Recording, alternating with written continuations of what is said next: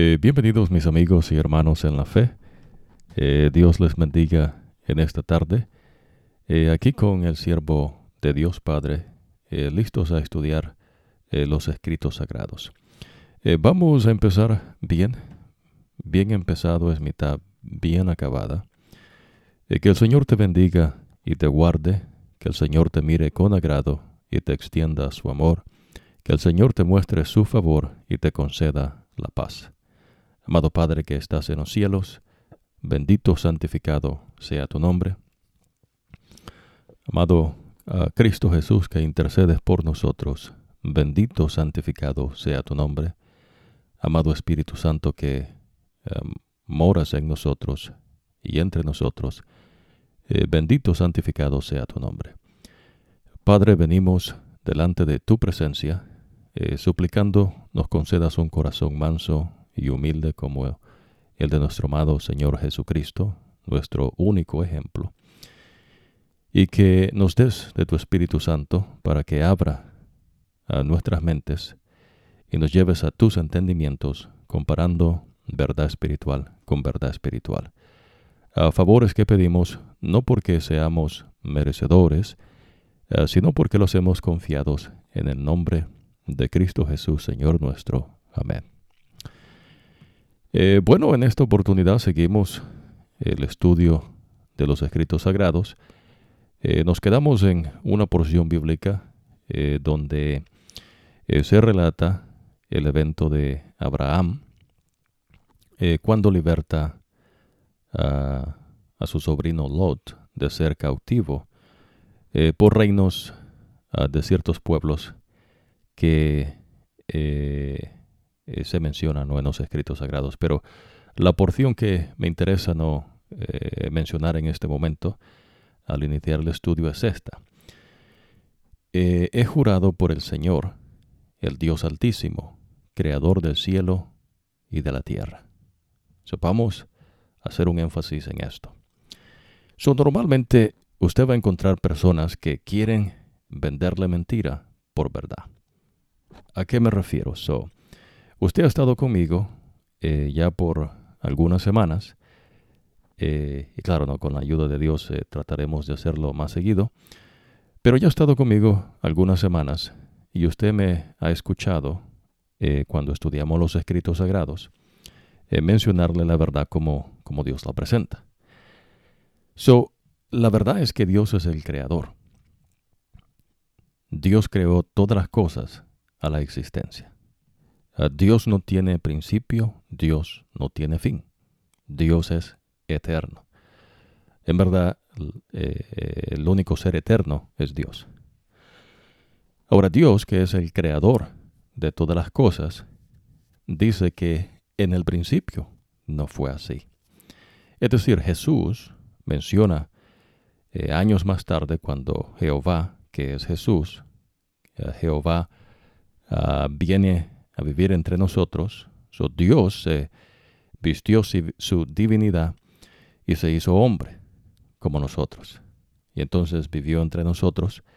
Y Jesús explica a los discípulos, a los que le escucharon en ese tiempo, a usted y a mí en este tiempo, y a los que han de venir y tener el conocimiento de la verdad, de que en el principio no fue así. So, ¿Por qué entonces eh, tal vez hay personas eh, organizaciones que instan de que hay una tal evolución. ¿Por qué no creerle a Dios? Bueno, estas cuestiones son de, credo, ¿no? ¿A quién usted le cree? So, usted es libre de creer a los profetas de Dios o de creer eh, en las ah, suposiciones, eh, las teorías ah, del hombre. ¿No? Pues que pues son mentiras, ¿no? so, la importancia, y usted va a aprender a través de los profetas, de que en cada instancia se hace énfasis de que el creador es Dios, es decir, el Señor. So, me gustaría ¿no? que usted aprendiese esta distinción. So, hay muchos dioses de acuerdo al hombre caído, de acuerdo a los demonios inclusive, Ah, pero en verdad no, de acuerdo al verdadero Dios, eh, cuyo nombre es el Señor, solamente hay un Dios. So, Dios es único, no hay otro como Él. Y claro, Dios se ha manifestado en tres personas, Dios Padre, Dios Hijo, Dios Espíritu Santo. Para usted entender esto tendría que ser Dios. Y usted pues, ¿qué, qué va a entender? Mí, lo que Dios le está diciendo es que Él se ha manifestado de esta manera. Ahora, lo hermoso en cuanto a nuestro Dios, el verdadero Dios, el Dios de Abraham, de Isaac y de Jacob, cuyo nombre es el Señor, que vino a esta tierra y nació de una mujer, eh, María, dentro de un pueblo que él seleccionó, eh, cuyo nombre es Emmanuel, Dios con nosotros, so Jesucristo. So, él es el verdadero Dios. Y por eso usted aprende en los escritos sagrados que en cuestión de la creación dice en el principio, ¿no? Creó Dios los cielos y la tierra. So, el Dios nuestro se llama el Señor y tiene ese título de el Señor porque Él es el creador y dueño de toda su creación. Pero ya usted aprendió que hay un enemigo, que hay un adversario, que hay una serpiente antigua, ah, que hay un eh, dragón, y en verdad pues solamente él tiene el título del dragón. Y en su debido tiempo va a aprender por qué es que eh, Lucifer se le da el nombre del dragón. Eh, en verdad pues repetimos el único que puede tener ese título. tiene que ver ¿no? con la verdad de que Dios creó a Lucifer por encima de seres celestiales ah, que sirven delante del trono de nuestro Dios. Estas cuestiones las explica Dios dentro de los escritos sagrados. So, supóngase que ya usted está escuchando eh, la, voz del, eh, del profeta, que es lo que estamos estudiando, y el profeta, que es Moisés, eh, tiene que entender esto, ¿no? Y lo mencionamos para que usted pueda discernir. Y claro, Dios es el que comparte eh, de su Espíritu Santo y abre nuestras mentes. Pero tiene que eh, entender el tiempo, eh, y esto se usa mucho en los escritos sagrados, el tiempo, y también se usan los tiempos, no plurales. So, Dios, el verdadero Dios, el Señor, es el creador de todas las cosas. Pero Moisés no estuvo cuando Abraham eh, fue llamado de Ur. Moisés no vivió en ese tiempo. ¿Cómo es que Moisés sabe esto? ¿Será entonces que Moisés hizo algún estudio de historia? No con, con, la inteligencia, ¿no? Porque Dios nos hizo inteligentes. Ya usted tiene que entender esto, ¿no? Ya estuvimos el fin de semana pasado explicando que las cuestiones de las ciencias no es que sean inteligentes las ciencias, sino que el hombre que creó los métodos es el que es inteligente. Lo que quiere decir que lo que el hombre crea no es infalible. Eh, tiene errores, tiene ah, disyuntivas, no es perfecto. Hay eh, disensión, es decir, no hay ah, acuerdo todo el tiempo. Y entonces esa es cosa que el hombre eh, estudia, ¿no? Con su inteligencia ah, que Dios nos ha dado. Pero la misma inteligencia que se ocupa en el campo verdadero científico y en las cosas que, quieren meterlas como científicas, pero no son, eh, esas cosas eh, también usted ocupa la inteligencia para entender los mensajes de Dios por medio de sus siervos, los profetas. So, Dios no es un científico, so, Dios no es un filósofo, eh, Dios no es nada de lo que usted ve en este mundo. Claro, ha de entendernos que Dios permite y también Dios eh, interviene eh, en este mundo porque Dios es el creador. Y a pesar de que este mundo se apartó de Dios, Dios ha provisto un medio de salvación, de redención, y ese es Cristo Jesús. por eso entonces la importancia que usted discierna que no se deje ir por lo que un grupo de personas o alguna persona dice que ha descubierto ah, por medio de una ciencia. Eso es producto de la inteligencia que Dios nos dio, pero esa inteligencia no es eh, todo sapiente, eh, tiene limitaciones. Eh, inclusive no lo verdadero científico está limitado por la lógica, el raciocinio, dotes que Dios nos ha dado como seres inteligentes. Pero ningún hombre, ni todos los humanos juntos, ni todos los demonios juntos, ni toda la creación junta, le llega al polvo, ni siquiera llega al polvo de donde Dios pone su pie, el Señor. Eso es importante, ¿no? Que usted entonces aprenda inteligentemente a diferenciar entre lo que es la voz de Dios y la voz del enemigo. So, si una persona eh, tal vez no le encantan las cosas de la ciencia, eh, cosas de estudio, ¿no? Humanamente hablando, y quiere apartar a Dios como ponerse él o ella o el grupo de personas como un Dios, pues ya perdieron ¿no? el tercer piso. Eh, ninguna persona vez coherente eh, va a creer que es todo sapiente. Eh, el único acá que sabe todas las cosas es Dios. Pero lo interesante no es que a veces la gente, algunas personas, no, no todos, algunas personas no que se dicen ser personas de ciencia, tratan de probar o de negar que Dios existe. Bueno, la verdad es que Dios no existe. Eh, me explico.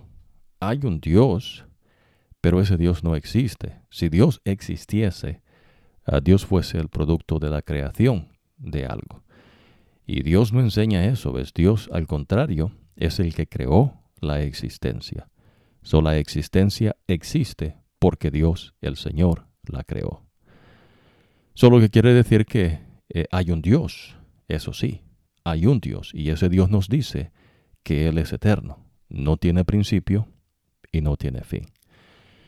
So, Dios, hasta aquí usted ha aprendido, y esto es importantísimo, de que Él es el creador. So, nada se originó, eh, nada es producto del azar, eh, nada se creó a sí mismo, de alguna manera, que no se entiende. basura, ¿no? Lo que ocurre es que pues se niegan a creerle al verdadero Dios. ¿Y quién dice esto? Los escritos sagrados. Ya usted aprendió, ves que eh, dice el necio en su mente, en su corazón, no hay Dios.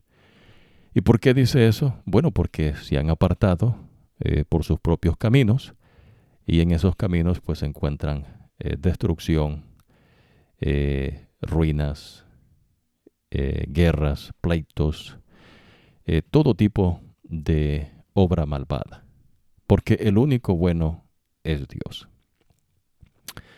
So, de acuerdo al hilo del pensamiento que hemos trazado en esta primera ocasión que estudiamos los escritos sagrados, recuérdese que Dios es autoridad. So, Dios es autoridad. En la creación de Dios, que Él la crea, Él decide quién es quién. Eh, no crea usted no que si bien es cierto que hay un concilio celestial, eh, no quiere decir que el concilio celestial es el que decide ¿no? qué se va a hacer. ¿Qué, van a saber, amén? ¿Qué van a saber seres finitos?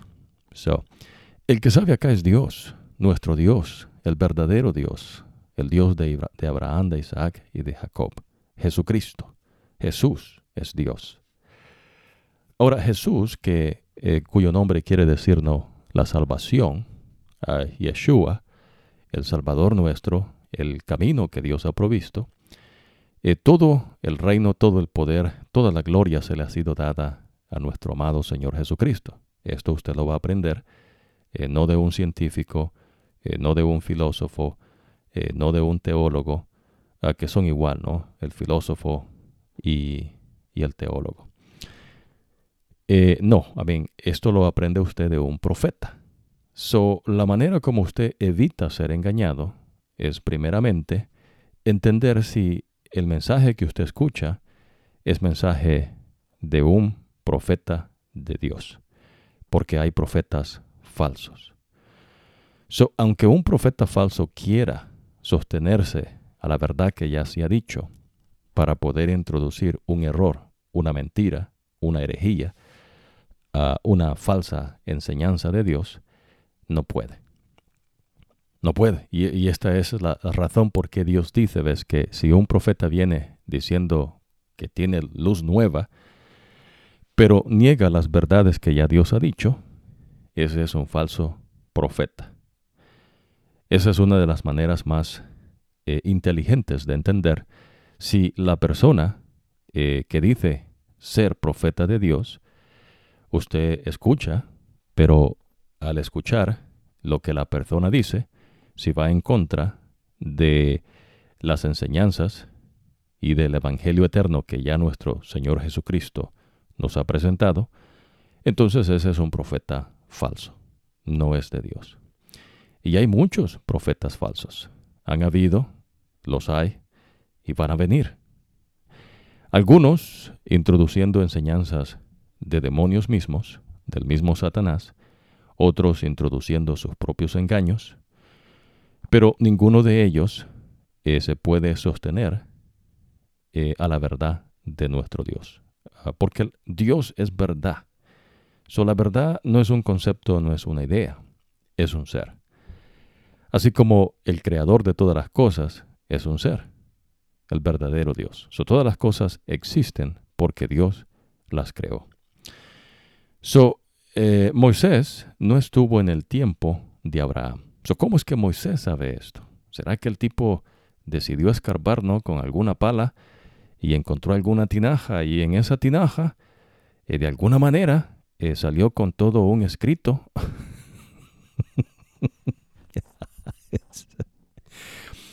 salió con toda una literatura no extensa y pues allí el tipo empezó a hablar disparates, ¿no? Que son mentiras. No. Usted aprende que la razón por qué Moisés sabe esto es porque Dios se lo dice. Es así, a mí no hay de otra manera. Imagínese, eh, Dios mismo le va a enseñar, ¿ves? En el caso de Moisés, eh, Dios le dice a Moisés que Él es el creador. Es más, Moisés ni idea el tipo. Estaba ya pastoreando ovejas y entonces en una ocasión en el tiempo que Dios decide, no por casualidad, no porque ya se hizo tarde, no porque le agarró la tarde a Dios, no porque no sabía Dios. Dios sabe todas las cosas y Dios conoce el tiempo de todas las cosas. Y el tiempo de Dios es perfecto. Y el tiempo en que la libertad a, los israelitas sería dada, había venido porque Dios así lo decidió. El que decide esto es Dios. So Dios dice que ahora va a libertar a su pueblo, pero Moisés ni idea. Moisés no tenía ningún tipo de conocimiento en cuanto a ello. Eh, no se había eh, crecido no con lo que digamos fuese eh, la mejor enseñanza en cuanto a las enseñanzas de Dios. Pero aún así, lo que el escrito sagrado nos dice a nosotros es que Dios le dice a Moisés, el Señor le dice a Moisés que Él va a libertar a su pueblo. No es Moisés el que va a libertar. Pero claro, es la gente que engaña y quiere engañarlo, pues va a hacer atributos al personaje Moisés. Van a estar levantando a Moisés. Y la razón por qué lo hacen es porque una vez eh, lo engañan a usted a levantar a un hombre, entonces ellos se pueden poner en esa línea y después aparece uno de ellos, ¿no? Y empieza a decirle, no, eh, los engaños que ellos tienen. No, allí usted aprende que el que va a libertar al pueblo de Israel es Dios, es el Señor, no es Moisés. Moisés ni idea al tipo. So, Moisés es enseñado por Dios y la única manera que Moisés tiene de relatar estos eventos que fueron antes del tiempo de él es porque Dios se los dijo. Y entonces Él lo escribe y es lo que usted tiene eh, ahora en día. So Moisés es un profeta de Dios. Dios habla únicamente por medio de sus siervos los profetas. Punto. Dios no va a hablar con nadie más. Eh, ya usted aprendió en Hebreos, no, pero no me gusta decir nombres de los escritos sagrados, porque eh, no es así como se estudia, ¿no? Eh, pero ha de entendernos que eh, mismo Jesús nos enseña que Él apunta a lo que está escrito. So, no hay Antiguo Testamento, no hay Nuevo Testamento, no hay capítulos ni versículos, está el relato bíblico. No hay personas que la manera de engañar es que ellos usan las porciones, bueno, no porciones, sino el capítulo y versículo que les conviene a lo que ellos quieren eh, enseñarle a usted. Pero si usted hubiese leído eh, más ah, de lo que ellos sacaron, usted se daría cuenta que lo que han dicho no tiene nada que ver con lo que el escrito sagrado menciona.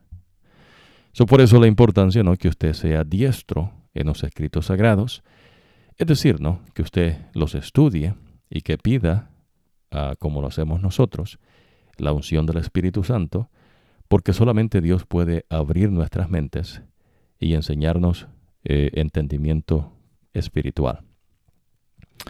Ahora, so Dios habla por medio del profeta. So aquí no está sacando Moisés ningún estudio de eh, ciencia humana, eh, ninguna filosofía, ningún, ninguna teología.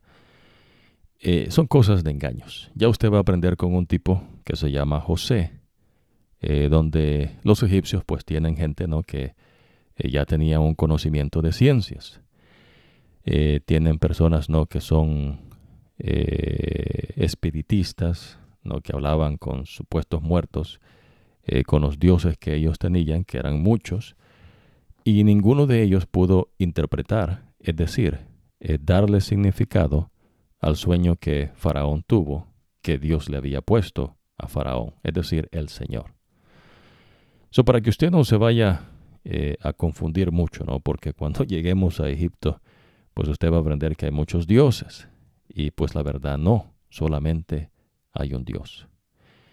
Eh, y ese Dios es el Dios de Abraham, de Isaac y de Jacob. Jesucristo es el Señor. Jesucristo es Dios.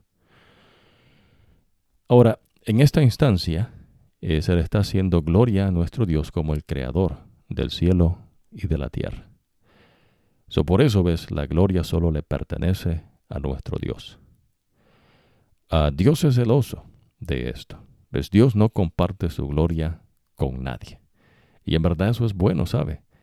Eh, porque todos nosotros somos creación de Dios. Y nosotros fuimos creados con propósitos que Dios tiene para nosotros. Y claro, ves, en cuestión nuestra de seres humanos caídos, eh, Dios nos ha de revelar, eh, cuando ya sea su tiempo, lo que Él tiene preparado para nosotros. Es más, los escritos sagrados afirman, por medio de un profeta, de que Dios tiene cosas preparadas que no han subido a pensamiento humano. ¿Y por qué es que no han subido a pensamiento humano? Bueno, porque el pensar humano es limitado, es finito. Pero entonces vienen gente que le quiere vender que van a llegar hasta el infinito, y más allá. Y, pues eso es un engaño. Esa es la manera de engañar. So, recuérdese, en el Edén eh, habían dos árboles, el árbol de la vida y el árbol del conocimiento del bien y del mal. No es que el árbol era malo, recuérdese que Dios puso el árbol y Dios es bueno. Lo que ocurre en la mente de la mujer al codiciar el fruto porque ella dice que si come de ese fruto, se va a hacer como un dios, que es lo que la serpiente le dijo. Es decir, no, la serpiente engañó a la mujer. Y de eso se trata no la serpiente, los engaños. Si usted ve una serpiente cuando camina, eh, se mueve como en una manera no de zigzag, no se mueve de una manera recta. Dios se mueve de una manera recta. Si bien es cierto que usted no va a entender los misterios que solo le competen a Dios, también es cierto que las cosas que Dios nos revela son rectas. Dios no se mueve como la serpiente. El Señor, nuestro amado Señor Jesucristo, se mueve de una manera recta. Ahora, el engaño es así. El engaño se mueve. Y por eso usted ve la serpiente, ¿no? Que se arrastra por el suelo. Y eso fue porque Dios cuando creó a la serpiente, pues el castigo a la serpiente para que usted tuviese conocimiento es que la serpiente se arrastraría en el suelo. Pero la serpiente, cuando Dios la creó, pues era un ser que volaba, no tenía alas. Ahora, lo importante acá, ¿no? La serpiente. Y por eso a Lucifer se le da el nombre de la serpiente antigua, es decir, el que engañó a la mujer. Pero ¿por qué Dios no excusó el hecho de que Eva comiese porque le hubiese dicho, bueno, me engañó la serpiente? Bueno, la razón es porque no está en el engaño, sino en el hecho que la mujer creyó la mentira. Ese es el pecado. So, la mujer creyó el engaño, la mentira. Ahora, Dios les había hablado con la verdad. Dios les dijo, porque Dios es verdad. So, todo lo que Dios nos dice es verdad. Por eso Jesús dice, yo soy el camino, la verdad y la vida. Pero la gente que quiere engañarlo, pues siempre va a apuntar algún concepto o alguna idea. No, algunos hasta pueden, no, la gente inocente, no engañarlos, que tiran allí no algún destello de luz, eh, sacan algún conejo, ¿no? De, algún gorro. Menciono esto, ¿ves? Porque lo que quiero decir es que ellos le van a eh, eh, hacer algún despliegue de algo, ¿no? Para poder engatuzarlo, para poder eh, engañarle, ¿no? A, tener su atención. Dios no actúa de esa manera. ¿Ves? La manera como Dios nos habla es de una manera directa. pero el engaño se mueve como una serpiente. Siempre es así. Por eso es que en los escritos sagrados a Lucifer se le da el nombre de la serpiente antigua. Ah, por eso usted mismo va a aprender, que cuando Jesús dice que se hizo pecado, eh, tiene que ver, con las eh, enseñanzas eh, del diablo, con los engaños del diablo. Ahora, volviendo a esto, ¿no? el discernimiento, estamos mencionando cosas que hemos estudiado para que usted vaya teniendo una vista panorámica con la ayuda de Dios y entender cuestiones ¿no? que solamente Dios, Espíritu Santo, nos puede eh, elevar nuestras mentes a ese entendimiento. Eh, también usted aprendió que a Lucifer se le llama diablos, que quiere decir el enemigo, y el otro nombre que se le da es Satanás, el adversario. Y la serpiente antigua, que es el engañador. Eh, digamos, usted va a aprender ¿no? que si bien es cierto, que la mujer fue engañada, eh, la mujer fue engañada porque ella creyó. So, si usted cree al engaño, eh, usted es engañado, ¿se entiende, no? Yo sé que es un poco, tal vez a gente que le van a decir, no, esta cuestión es eh, filosófico, pues no. Dios no es ningún filósofo, ¿no? Eh, Dios no es un, no es un, uh, filósofo, uh, un filósofo ¿no? que le va a destarar una filosofía. E imagínense ¿no? que hay gente que quiere comparar eh, los profetas de Dios, que son los siervos de Dios, con filósofos que han existido en el mundo. Pues eso no tiene comparación, ¿ves? Eh, porque los profetas de Dios no han presentado filosofía de ellos, no han escrito cosa de ellos mismos. Estos tipos Dios los trajo a la existencia para mandar mensajes a, su pueblo, eh, pero no para que ellos fueran eh, conocidos no como filósofos. Lo que quiere decir es que usted no puede exaltar, que usted no puede eh, levantar a una de estas personas y ponerlo en un pedestal como que si fuese alguien. Pues aquí el único que recibe la gloria es Dios. ¿Por qué es importante esto? Bueno, porque la manera es así, el engaño es de esa manera. So, por eso a Lucifer se le conoce como la serpiente antigua, recuérdese, porque él es el engañador y él engaña a todo el mundo.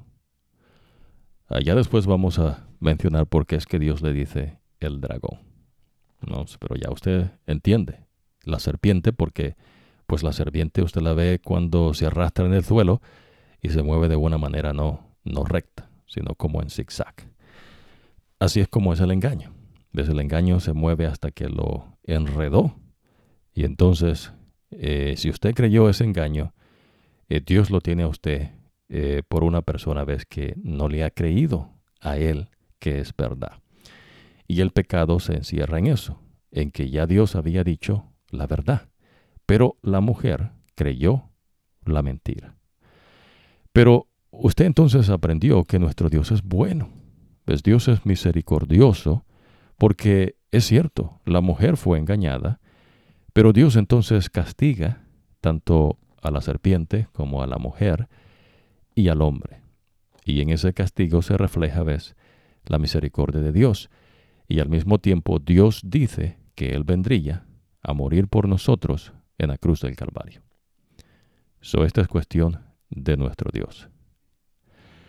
Ahora, eh, so Moisés nos está relatando lo que ocurrió años antes de que Él viniese a la existencia. So, ¿Cómo es posible que Moisés sepa esto? Bueno, eh, no pudiere él hacer eso. Y de eso se trata lo que estamos explicando. So, ¿Cómo es posible que alguien pueda saber lo que ocurrió supuestamente no un trillón de años atrás o de un billón de años atrás? Eh, eso es un engaño.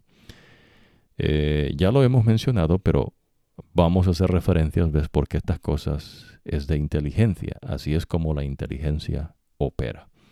Y recuérdese que la inteligencia no es producto de una universidad. Eh, el inteligente es el hombre.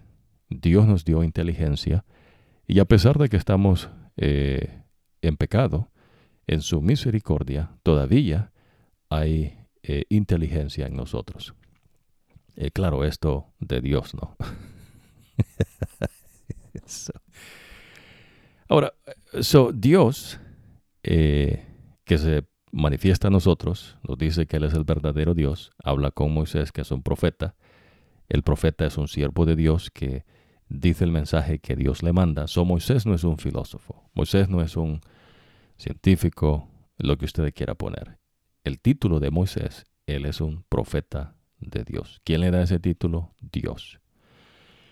Ahora, ya usted aprende que como Dios habla, no es que Dios se posesiona del cuerpo del profeta qué es lo que a veces personas no le quieren hacer creer a usted, que porque oran a Dios y entonces mencionan el nombre de Dios y entonces dicen no, que hable a través de mí y entonces supuestamente eh, ya lo que la persona dijo pues se tiene que aceptar como, como absoluto porque pues la persona oró, todos lo escucharon, ¿no? Que dijo que Dios iba a hablar, ¿no? Que algunos dicen, ¿no? Que le unjan sus labios.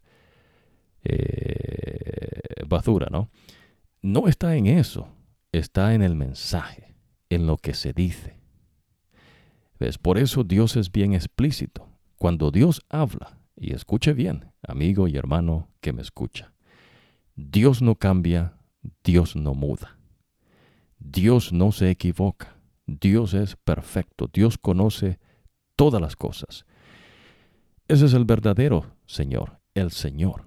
Dios no le va a cambiar el asunto. Dios no le va a traer un mensaje nuevo. Dios no le va a traer algo diferente. Dios no va a decir, uff, bueno, hay que hacer más estudios, ¿no? Porque no sabía.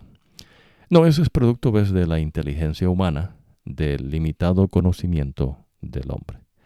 El Señor es diferente. El Señor conoce todas las cosas. Por eso cuando Dios nos habla y escuchamos su voz, lo que Él está diciendo es la verdad. Pero entonces viene el diablo, viene eh, la serpiente antigua, viene eh, el Satanás, no el adversario. Estos tres.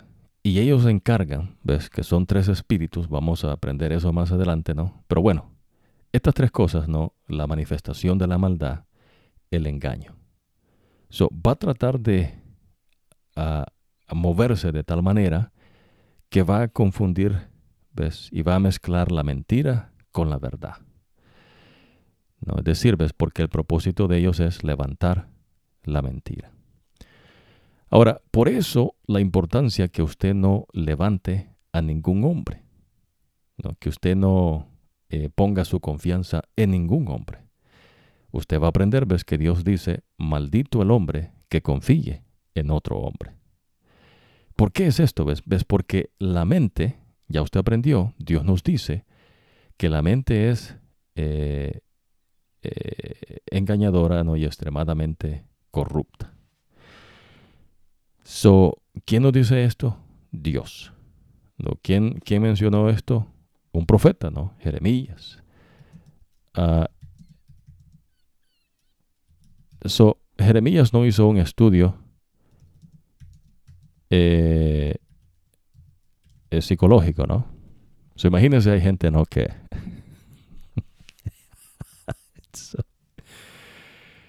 uh, hay gente, ¿no? Que dice, bueno, eh, científicos y, quieren probarnos científicamente cosas, ¿no? Que pues es una ridiculez. Menciono veces esto porque eh, lo que ocurre es que quieren mezclar una cosa con la otra y el propósito es engañarlos o exaltar la mentira una vez usted ha dejado la verdad. Y por eso se le llama a Lucifer la serpiente antigua, porque Lucifer eh, exaltó la mentira poniendo abajo la verdad que Dios ya había dicho a la mujer.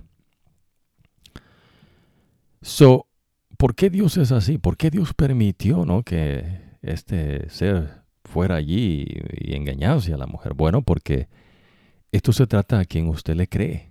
Usted es libre de creer la verdad o de creer la mentira. Y claro, usted va a aprender, ves, que por cuestión del pecado, todos nosotros, ves, eh, tuvimos que ser libertados por Jesús, eh, porque éramos eh, prisioneros de la maldad. ¿no? prisioneros de la maldad. es decir, ¿no? de los engaños también que Lucifer había perpetrado ¿no? a través de los tiempos. Ahora, si usted exalta a, a una persona, a un hombre, ¿ves? la mente es engañosa y extremadamente corrupta. Dios creó la mente. Cuando usted se aparta de nuestro Dios, la mente es engañosa y extremadamente corrupta. Pero si usted se mantiene eh, siguiendo eh, las enseñanzas de nuestro Dios, ah, siguiendo y obedeciendo, practicando la voz de nuestro Dios, entonces usted está a salvo de los engaños. Es decir, ¿no? que usted decide creerle a nuestro Dios. El mal tiene poder, no del mal mismo. Usted va a aprender, ves que Lucifer fue creado eh, como Dios lo dotó, pero no es que el mal tenga poder. ¿Ves? El mal no es eterno. El mal no tiene eh, eternidad. el único eterno es Dios. El mal tiene un día donde se eh, principó y un día donde Dios lo ha de exterminar. Esa es eh, la enseñanza de nuestro Dios. So, de ahí entonces la importancia ¿no? que usted preste atención a la voz de Dios.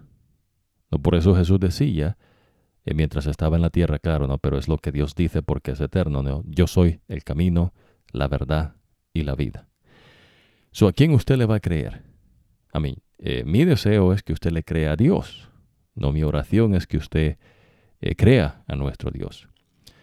¿Y en dónde usted va a escuchar lo que Dios ha dicho?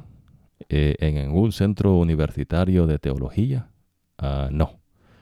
la única manera como Dios se comunica con nosotros es por medio de sus siervos, los profetas. Y en estos últimos días nos ha hablado por medio de su Hijo. ¿Quién es Él? El Señor, Cristo Jesús. So, el Evangelio eterno es algo que Dios establece como principado y las enseñanzas de Jesucristo son la que usted tiene que obedecer. Y eso es escuchar la voz de nuestro Dios. El resto es puro bla bla, no puro engaño uh, de ya sea demonios, del mismo Satanás, eh, de personas que optan no por ponerse en el lugar de Dios, eh, etcétera, etcétera. o usted mismo, que usted empieza a creer cosas pues que solamente usted ha deducido, y entonces por eso uno dice eh, y pregunta, eh, ¿de dónde sacó esto, no? Porque, pues, pues Dios no ha dicho eso. So, entonces la serpiente, ¿por qué se le llama serpiente? Porque él es el engañador. Lucifer se le conoce ves como el gran engañador. Eh, Juan eh, inspirado por Dios Espíritu Santo, le va a decir, ves que el diablo anda engañando al mundo. Y los engaños del diablo pues tienen que ver que van eh, mezclando la verdad con la mentira. Ahora, no que el diablo se sujete a la verdad. No, déjeme explicar esto, ¿no? A veces va a escuchar esa expresión también, ¿no? Mezclando verdad con mentira. No, lo que pasa es, ves que el diablo eh, eh, trae la mentira basada a la verdad que se ha dicho. No es que él mezcle la verdad. Lo que ocurre es no que él dice la mentira de la verdad que se ha dicho. entonces, si Dios dice, eh, por ejemplo, no Dios dijo al hombre que el día que comiesen de ese árbol ciertamente morirán. Y entonces Lucifer dice, eh, no, sabe Dios, dice él, que si comen de ese fruto, el día que comiesen serán como dioses. ¿Se sujetó a la verdad Lucifer? No, en ninguna instancia. ¿Ves? Él está diciendo lo opuesto, él está engañando. Y la manera como él engaña es que se disfraza de una serpiente. Es decir, eh, para dar validez a su engaño de que siendo un animal que no habla, después que comió, pues trascendió y ahora habla.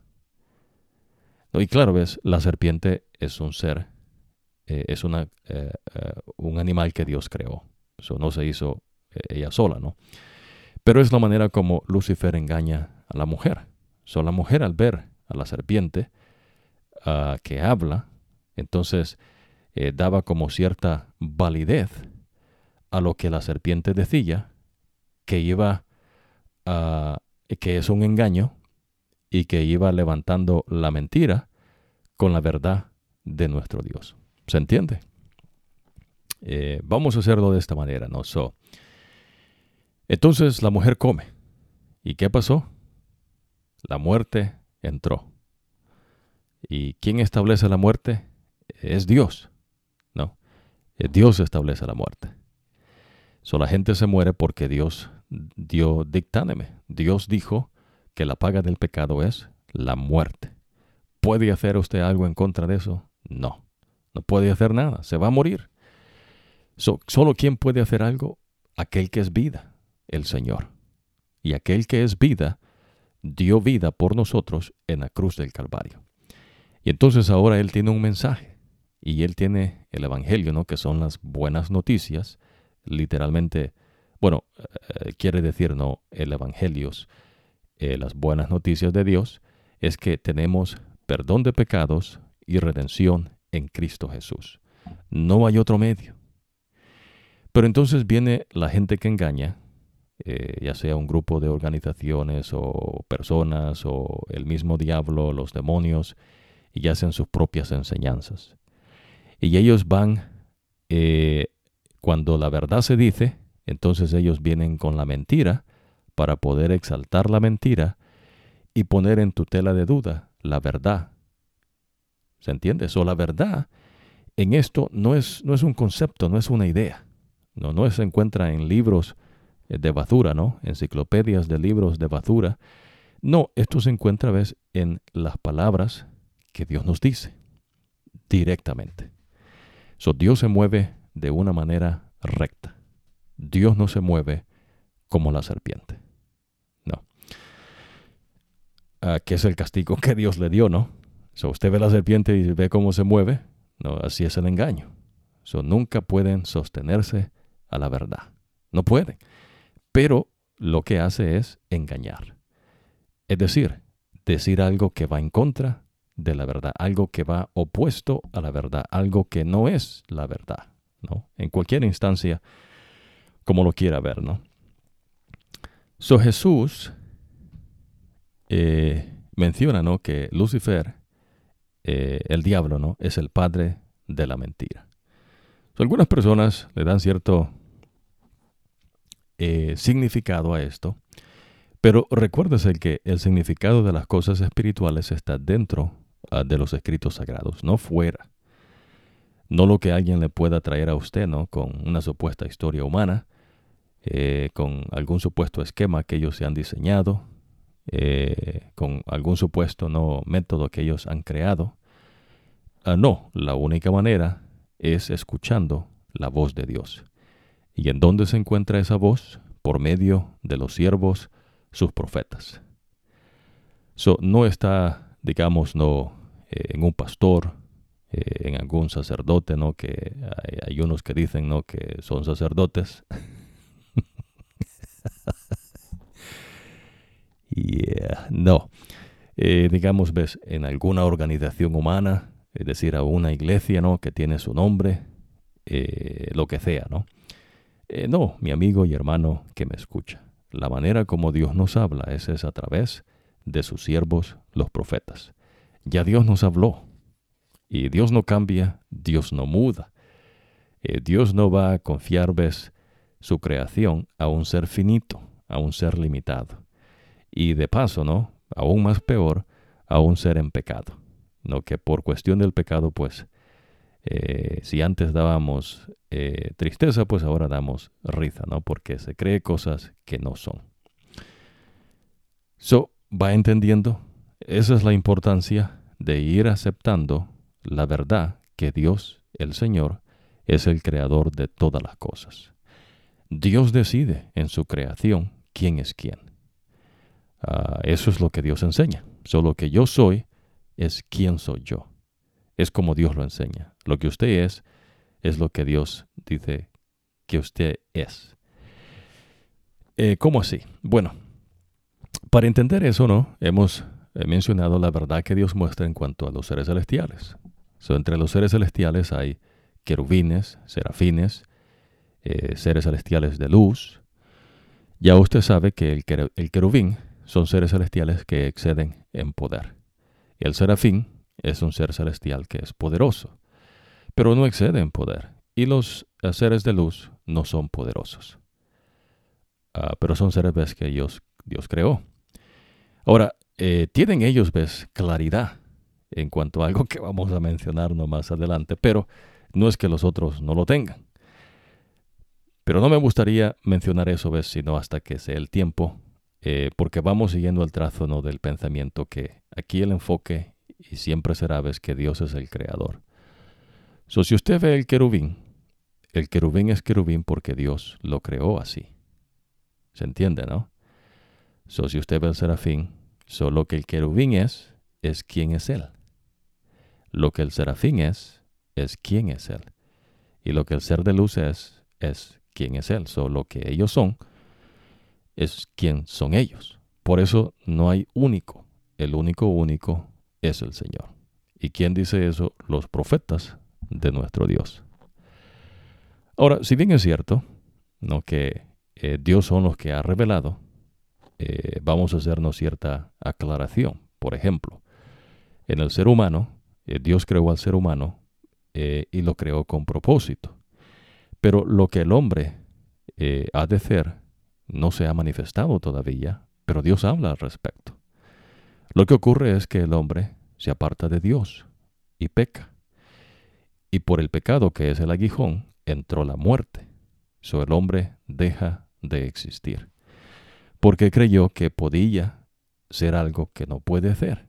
Pues ya usted no puede sobrepasar, ¿no? Usted no puede eh, ponerse cabeza abajo y esperar que va a trascender, ¿no? O pararse en un pie y levantar una mano y después dice, después de un mes, pues usted va a trascender, ¿no? De alguna manera.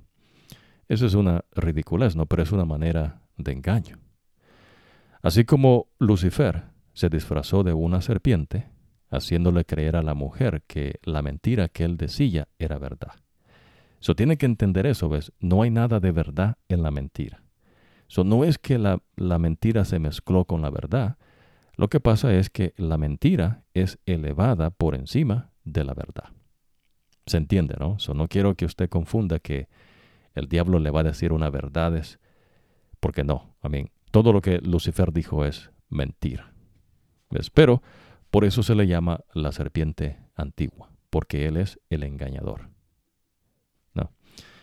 Ahora, eso una vez usted empieza a entender esto, so usted dice, bueno, ¿a quién tengo que escuchar? Al que es profeta de Dios. A nadie más. So Dios no va a hablar con nadie más. Dios ya habló.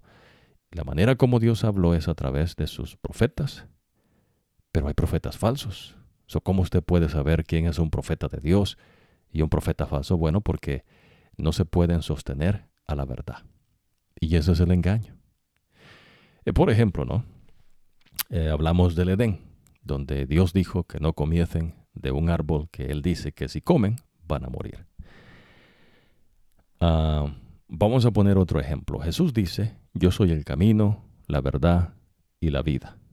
Nadie viene al Padre si no es por mí. So, lo que Jesús le está enseñando es que el medio de salvación, la provisión para el pecado, es Él, un ser. So, Dios decide venir a esta porquería de mundo que Él no creó y muere por nosotros en el derramamiento de su sangre. Eh, se muestra, vez, el sacrificio de nuestro Dios.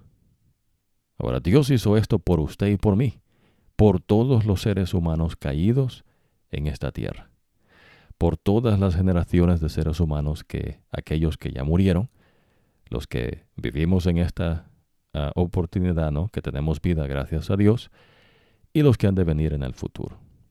¿Y cuándo va a parar esto? Cuando Dios decida. Porque los tiempos de Dios son perfectos. Es más, usted va a aprender que el que determina los tiempos es Dios Padre. Cuando a Jesús se le preguntó, eh, digamos, ¿no? Eh, Jesús les menciona a sus discípulos lo que ha de acontecer en un futuro, pero Jesús no es que es un profeta, pues Jesús es Dios. Jesús les está diciendo, porque el que ve el futuro es Dios, no es el profeta. A veces la gente no, pues, pues ¿qué van a entendernos si esto solo se entiende con Dios Espíritu Santo? el profeta, ¿ves? No es el profeta que come algo y entonces puede ver el futuro, ¿no? De alguna manera. Y usted va a escuchar, ¿no? De gente, ¿no? Que dice que ha visto el futuro y que no sé qué. Eh, son engaños, ¿no? Va a ver usted la diferencia entre lo, lo verdadero que es, ¿no? Eh, lo que va a acontecer. Y aquellos ves que quieren crear eh, la mentira para darle validez a la mentira que ellos mismos han dicho. So, de esa manera, ves, usted aprende quién es la verdad. La verdad es un ser. Lo que Jesús nos dice es verdad. So, Jesús dice a sus discípulos ¿no? que uh, vendrán ¿no? ciertas señales que Dios muestra en cuanto ¿no? al fin de los tiempos pero en verdad es la segunda venida de Jesucristo. ¿No? ¿Qué es lo que estamos esperando? Su segunda venida. Su Jesús viene por segunda vez, y esta vez en la gloria de Él, la gloria de sus ángeles, y viene por aquellos que le hemos aceptado como nuestro Salvador, nuestro Redentor y como nuestro Rey. Jesús viene por nosotros. En esta ocasión, ya en la primera vez vino para proveer el camino, que es el de la salvación. So Jesús dice que Lucifer es el padre de la mentira, es decir, ¿no? El primero que mintió. Pero para que usted vaya teniendo cierto entendimiento, mencionamos ¿no? que el que determina los tiempos es Dios Padre. So usted aprende que Jesús dice, ves que su segunda venida no la saben ni los seres celestiales, ni siquiera Él.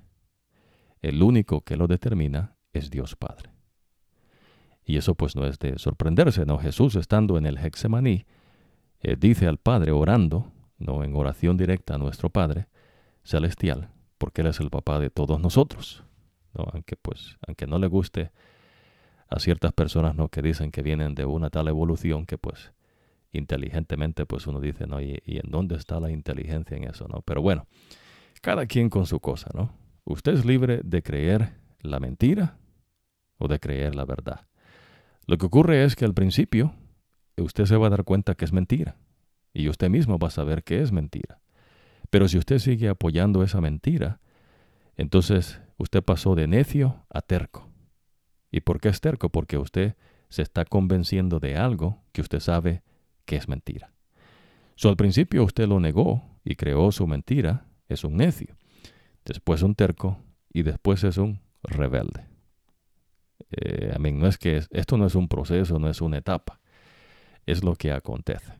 So, no mezcle eh, la, basura ¿no? del hombre con la ah, pureza de las enseñanzas de nuestro Dios. el único que determina los tiempos es Dios Padre. So, Jesús va a venir cuando Él venga. ¿Y quién decide ese día? Dios Padre. So, nadie viene al Padre si no es por mí, dice Jesucristo. El único medio de salvación es Jesús. Dios nos tiene sus enseñanzas, Dios nos tiene ah, el Evangelio eterno, y Dios no ocupa de la sabiduría del hombre, de las enseñanzas del hombre, de el, gran extenso ¿no? del conocimiento del hombre. Eh, por favor, ¿no? ¿qué, ¿qué, le va a comparar la basura de este mundo a las gloriosas obras de nuestro Dios? No hay comparación. Y por eso Dios menciona a veces esto, de que Él no comparte su gloria con nadie. Pero ¿qué ocurre? No? La gente entonces ya no prestan atención a la voz de Dios, sino dicen, oh, el profeta, Moisés. Y levantan a Moisés, ¿no? Y levantan a Jeremías, y levantan a Isaías, y los ponen en un altar y se los suben a los hombros. ¿Por qué? Porque ellos quieren que después usted los levante a ellos. Y entonces ellos van a poner sus engaños.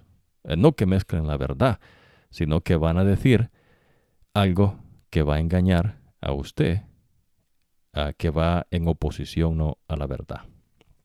Eso no es que han mezclado la verdad, es simplemente ves que ellos dicen mentira por verdad. Ahora, Dios ya habló, pues Dios no va a cambiar. Dios no va a decir eh, otra vez lo mismo, ya Dios habló. En ocasiones no usted va a aprender que Jeremías, algunos de ellos cuando ya vieron la situación seria y vieron ¿no? que el ejército de los babilonios estaba cerca, pues dijeron, no, bueno, hay que, Jeremías, pregúntale a Dios, ¿no? Y Jeremías dice, bueno, ya Dios habló. Pues Dios no, Dios no es como usted, un ser finito, ¿no? que no sabe, eh, no sabe, no sabe pues nada, ¿no? Dios conoce todas las cosas. Y por eso cuando Dios habla, le dice la verdad. Y eso es hermoso, ¿sabe? Que usted sepa que nuestro Dios es verdad, o Él nos dice la verdad. Dios se mueve de una manera recta. Eh, Dios no es como la serpiente, ¿no? No se mueve engañándolo. Una vez esto, después otro engaño, después otro engaño. Y ahí lo tiene engañado mientras usted eh, se deje engatuzar, ¿no? Por el supuesto despliegue de poder que ellos tienen que pues parte de ello pues viene de los demonios. Y así es como ellos ves, eh, controlaron las mentes eh, de pueblos vecinos a los israelitas de antaño, que Dios mismo le va a decir que los dioses paganos que esta gente tenía eran demonios, adoraban demonios y al mismo Lucifer. Esto es lo que Dios dice a Moisés, no es lo que Moisés eh, dedujo, no el tipo se fue a una montaña y y escribió una tesis o su disertación, ¿no? Eh, no invente, ¿no? Esas son cosas ridículas. Eh, no venga con eso, ¿ves? Por eso repetimos. Y no nos vamos a cansar, ¿ves? De decirle que usted tiene que escuchar la voz de Dios. Y esa voz Dios la ha hablado por medio de sus siervos los profetas y en estos últimos días por medio de su Hijo Jesucristo. No hay luz nueva, no, no hay nada nuevo. ¿Ves? Eh, nuevos es los engaños, ¿no? Que supuestamente, ¿no? bueno, seguimos con esto más adelante. Pero ya usted sabe por qué a Lucifer entonces. Eh, Dios le dio el nombre de Lucifer porque él era el portador de la luz. Pero él no es luz. Luz es Jesucristo. ¿Ves? Jesús, que es Jehová, es la expresa imagen de Dios. Jesús es Dios. Lucifer es el que cargaba la luz, se le llamaba por eso no el portador de la luz. Ahora, supóngase que alguien venga y le quiere enseñarnos que los seres celestiales hay mujeres. Entonces, yo traigo esto a colación es para que usted empiece a discernir verdad de mentira. No, eso es mentira. Usted pregunta, ¿y qué profeta de Dios dijo eso? Oiga bien cómo se pregunta. Usted pregunta, ¿y qué profeta de Dios dijo eso? ¿Por qué? Porque usted tiene que identificar quién es quien dice ser un profeta de Dios. ¿Por qué? Porque Dios solamente habla por medio de un profeta. Entonces usted dice, bueno, este dice este profeta, digamos Moisés, ¿no? Y usted pregunta, ¿y en dónde dice eso Moisés?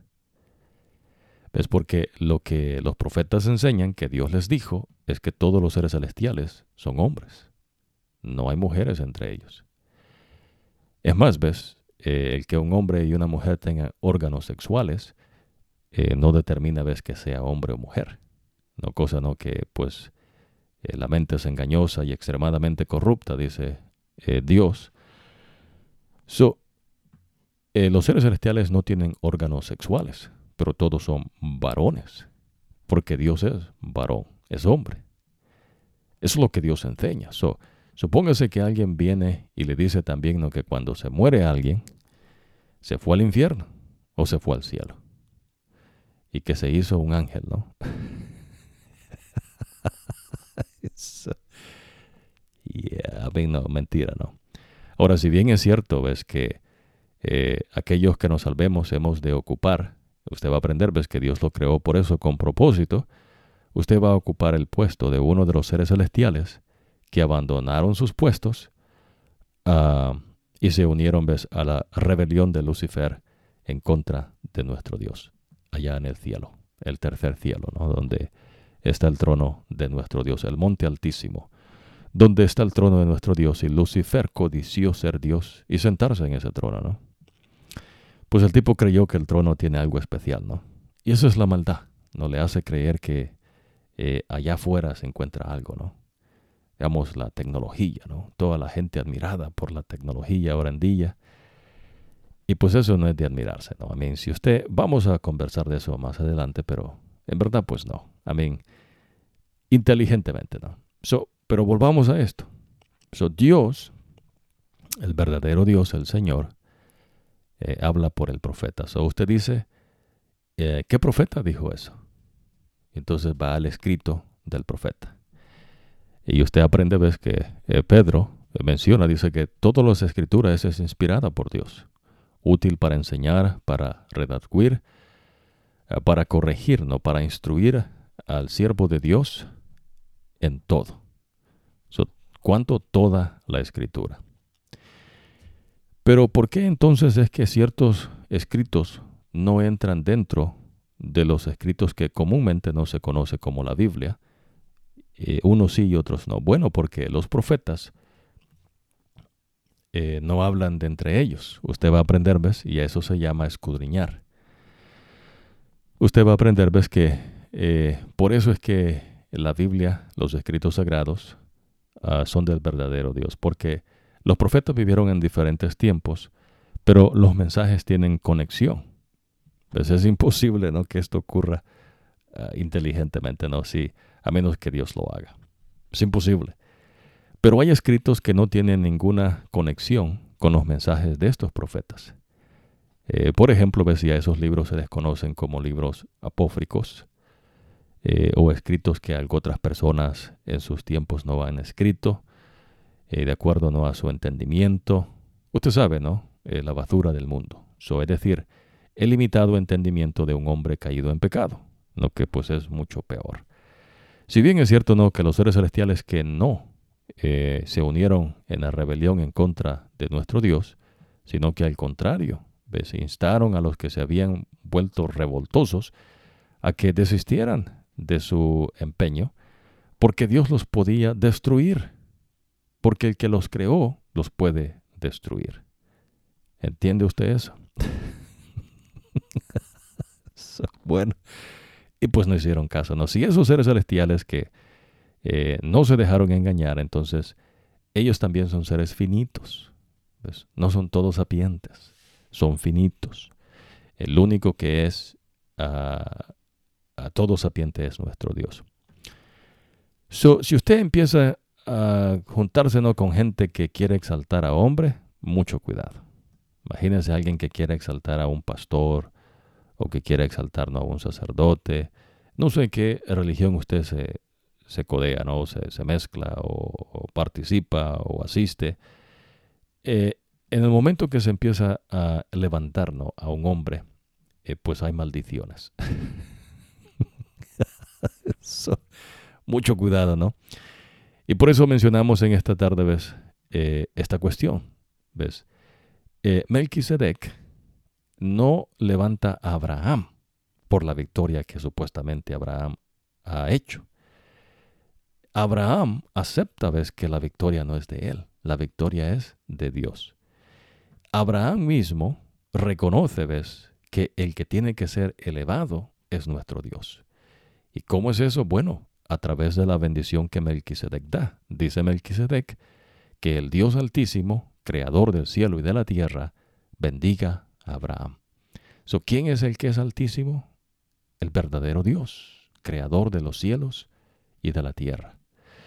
Y después eh, dice Abraham, he jurado por el Señor, el Dios Altísimo. ¿A quién levanta eh, Abraham? A Dios. Abraham entiende que no se puede dar el, el taco, ¿no? El, lujo de decir yo he hecho esto. Si usted hace eso, eh, por eso va a aprender ¿no? que más adelante eh, a través ¿no? de Pablo dice, si alguien dice ¿no? que mi fuerza me ha dado esta riqueza o mi poderío me ha dado esto, dice, eh, no sean así, ¿no? O sea, no sean ridículos, dice él, sino que tienen que decir si Dios quiere. No todo el tiempo, ¿no? Porque si es la voluntad de nuestro Dios. Ah, vamos a conversar de eso, ¿no? Que Dios enseña más adelante, pero por ahorita estamos dando el énfasis, ves que aquí el que merece la gloria es Dios. Es lo que está diciendo Melquisedec. Y entonces Abraham dice, sí, claro que sí, la gloria le pertenece a nuestro Dios, el Dios altísimo, el único que se sienta en alto, ¿no? Y ahí nadie más. Ya usted aprendió, ¿no? En la torre de Babel, que el hombre pues quiso ser una torre alta, y sentarse allá arriba, ¿no? Y de arriba ver a la gente allá abajo y sentirse pues que, que son alguien, ¿no? Y pues Dios, dice, les confundió el idioma y cada quien agarró por su lado. So, Dios siempre se va a interponer. Ya Dios dijo que no puede haber cierta comunidad, ¿no? De gente, ¿no? Que diga. Pero si usted ve ahora en día, ¿no? El énfasis del hombre no siempre, digamos, hacer eh, digamos, edificios altos, torres altas, y sentirse ¿no? como que ellos están arriba del mundo o que suben una montaña, y ya porque alguien subió una montaña, pues ya usted tiene que inclinarse delante de ellos, ¿no? Porque si subió la montaña, supuestamente, pues este tipo tiene claridad de mente, ¿no? Ah, basura, ¿no? So mencionamos esto, ¿ves? Porque esas son cosas del engaño. Todo persona que es de Dios va a apuntar al Dios Altísimo. Punto. Moisés mismo. Usted va a aprender, ves, que cuando hay una revuelta en el campamento de Dios, Moisés dice que todo lo que él ha hecho, lo ha hecho porque Dios le dijo que lo hiciera. So, cuando usted se va en contra de algo que Dios ha dicho, entonces ya usted ha buscado un pleito con Dios. Imagínese por un momento, ¿no? Que alguien que no sabe ni siquiera no el día que nació porque tienen que contarle cuándo nació, pues crea que es un dios. ¿Verdad que suena un poco absurdo? O porque alguien pues supuestamente no le cayó la manzana en una cabeza, ¿no? Por ejemplo, ¿no? Y dice, "Oh, hay una ley de gravedad." Eh, bueno, Dios no le llama así, ¿no? Pero es el extenso vez de la media neurona del hombre. Ahora, lo que sí usted tiene que mantener siempre es su adoración a nuestro Dios, exaltar a nuestro Dios, darle la gloria a nuestro Dios. Dios es digno de toda gloria. Y es lo que Melquisedec y es lo que Abraham hacen, darle la gloria al único que se sienta en alto. Y ese es el Señor, el verdadero Dios. Nadie más. Eso no invente, no, no, no haga el ridículo. Vamos a seguir acá. Eh, profeta Moisés, escritos sagrados. Eh, después de esto, la palabra del Señor vino a Abraham en una visión. No temas, Abraham, yo soy tu escudo, y muy grande será tu recompensa. Hermoso, ¿verdad? ¿Qué es lo que Dios le dice a Abraham? Yo soy tu escudo. Pero Abraham le respondió, Señor y Dios, ¿será que vas a darme algo? Si aún sigo sin tener hijos. y el heredero de mis bienes será Eliezer de Damasco. Como, como no me has dado ningún hijo, mi herencia la recibirá uno de mis criados. ¿Por qué no había recibido hijos Abraham? Porque el tipo pues tal vez no había intentado hacer algo diferente, nuevo. No, ves, porque Abraham sabe que es Dios el que decide estas cosas. No es usted. Y entonces Abraham entendía, ves, que el que abre la matriz es Dios. Y usted aprende, ves, que David eh, hace referencia, dice, ves, que el que lo formó usted en el vientre de su mamá es Dios. Eso no es la mamá ahí, ¿no? Que se puso a pensar, ¿no? Bueno, le voy a hacer eh, los ojos, ahora la nariz, ahora los brazos, los pies. Eh, no, a mí es la manera como Dios decide, ¿no? En cuanto a esta creación de hombres, donde está un hombre y una mujer, y la que queda embarazada, pues es la mujer, eh, y el embarazo no es algo que Dios hace, pero usted aprende, ves que el que lo formó a usted en el vientre de su mamá es Dios. O usted se ve como se ve porque Dios lo hizo así, punto. Y claro, no se ha visto todavía lo que hemos de ser, que es lo que Dios enseña cuando dice, ves, que Él ah, nos dará un cuerpo nuevo. son cosas hermosas las que Dios tiene preparado para nosotros, ¿no? Pero eh, no, no, se, eh, no se martirice mucho, ¿no? Eh, como usted se vea. si bien es cierto, ¿no? Que hay personas que son más parecidas que otros, los hombres, ¿no? mujeres que son más bonitas que otras. Eh, sí es cierto, ¿no? A mí, eh, si hay hombres tal vez, eh, digamos, va a haber personas, ¿no? Con diferentes tipos de cuerpo. toda esa cuestión ¿ves? tiene que ver con la degradación del pecado. Son los efectos del pecado se ven. Pero aún así, en la misericordia de nuestro Dios nos ha dado lo suficiente para que usted crea la voz de Dios y al creer la voz de Dios, usted se mantenga firme en cuanto a obedecer a nuestro Dios. Y Dios le ha de dar una recompensa. ¿Y cuál es esa? La vida eterna en Cristo Jesús. Claro, no es que usted va a ser eterno, ¿no? Sino que su vida está escondida en Cristo Jesús. Y Dios le ha de dar un cuerpo nuevo. Usted va a aprender verdades hermosas, ¿no? So, no se enfoque mucho, ¿no? En cómo usted se ve Claro, Dios enseña ¿no? que usted tiene que cuidar su apariencia. ¿no? Dios le dio instrucciones al pueblo de Israel ¿no? que se asearan, que se bañaran, que se mantuvieran limpios. Eh, Dios tiene cuidado de todo, ¿no? Inclusive hasta de cómo tienen que caminar, ¿no? Ese es nuestro Dios, ¿no? So, eh, Dios también le enseña al pueblo de Israel cómo tienen que vestirse, ¿no? Con modestia, con pudor. Y entonces supóngase que alguien viene con su media neurona a querer enseñarle algo diferente, pues uno que este Dios dice, no, pues allá usted con su cosa, ¿no? Aquí nosotros pues obedecemos a nuestro Dios. Pero la persona es libre, ¿no? De hacer. Eh, y vamos a entender, ¿no? ¿Qué es eso que Dios le llama, ¿no? Libertad. Porque si usted es esclavo del pecado, pues no hay libertad. Y Jesús es el que vino a romper eh, la esclavitud del pecado y a darnos libertad en Cristo Jesús.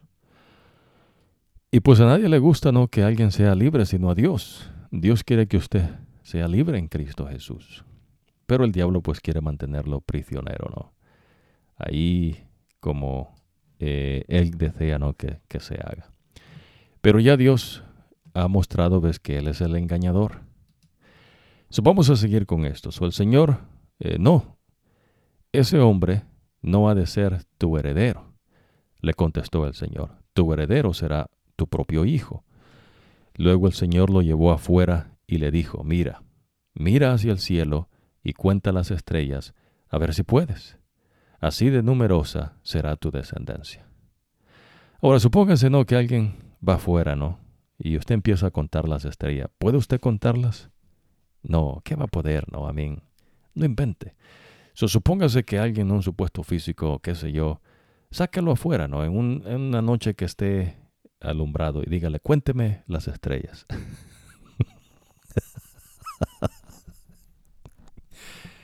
no que muy conocedor, pues qué va a saber, ¿no? Es más, pues los cálculos no, y digo cálculos que se estiman, pues no, no le llegan ni cerca, ¿no?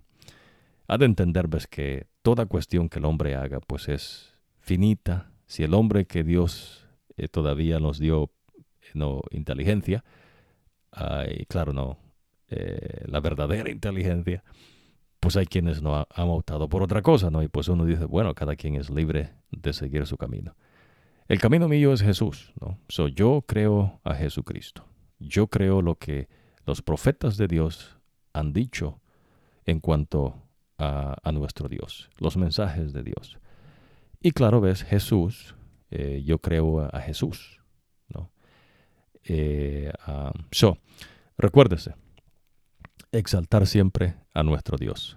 No levante a hombre. Si bien es cierto que usted reconoce, y hay esa diferencia, ¿no? Usted va a reconocer, ves, que eh, inclusive no eh, hay ciertas cosas que el pueblo de Israel hizo, que Dios dijo que hiciesen.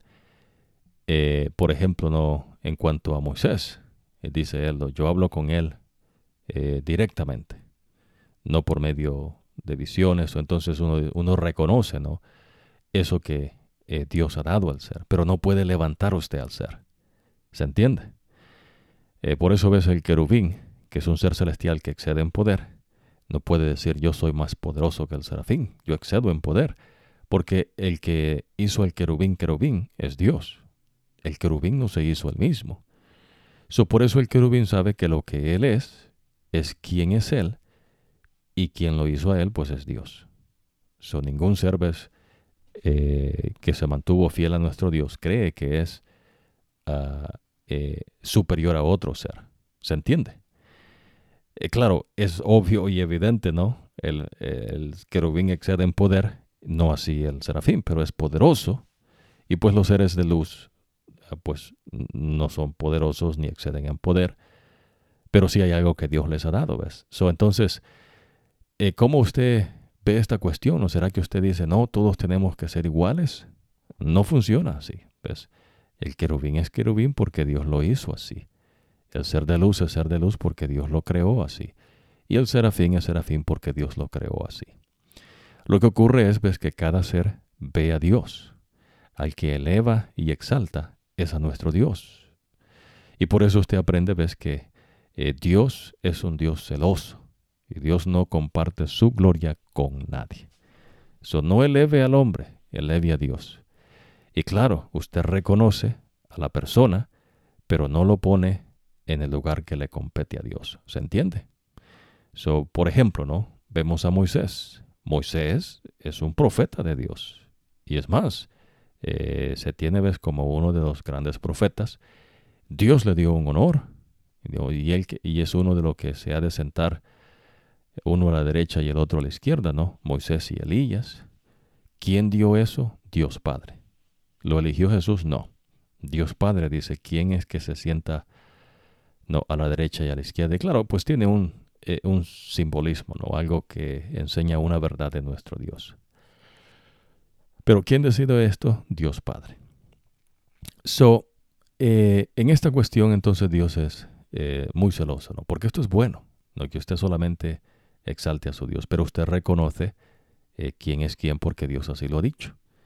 supóngase que un ser celestial de luz diga al querubín, ¿no?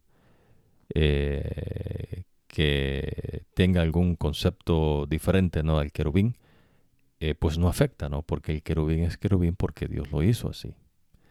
O que el querubín vea al ser celestial y diga, no, bueno, no puede decir algo de él porque ese ser quien lo creó es Dios.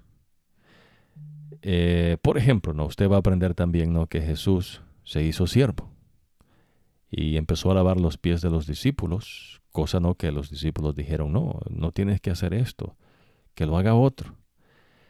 Ahora, lo que Jesús estaba enseñando es que, eh, eh, por eso Jesús dice, ¿ves? el trabajo que él está haciendo no lo pueden hacer ellos, ¿no?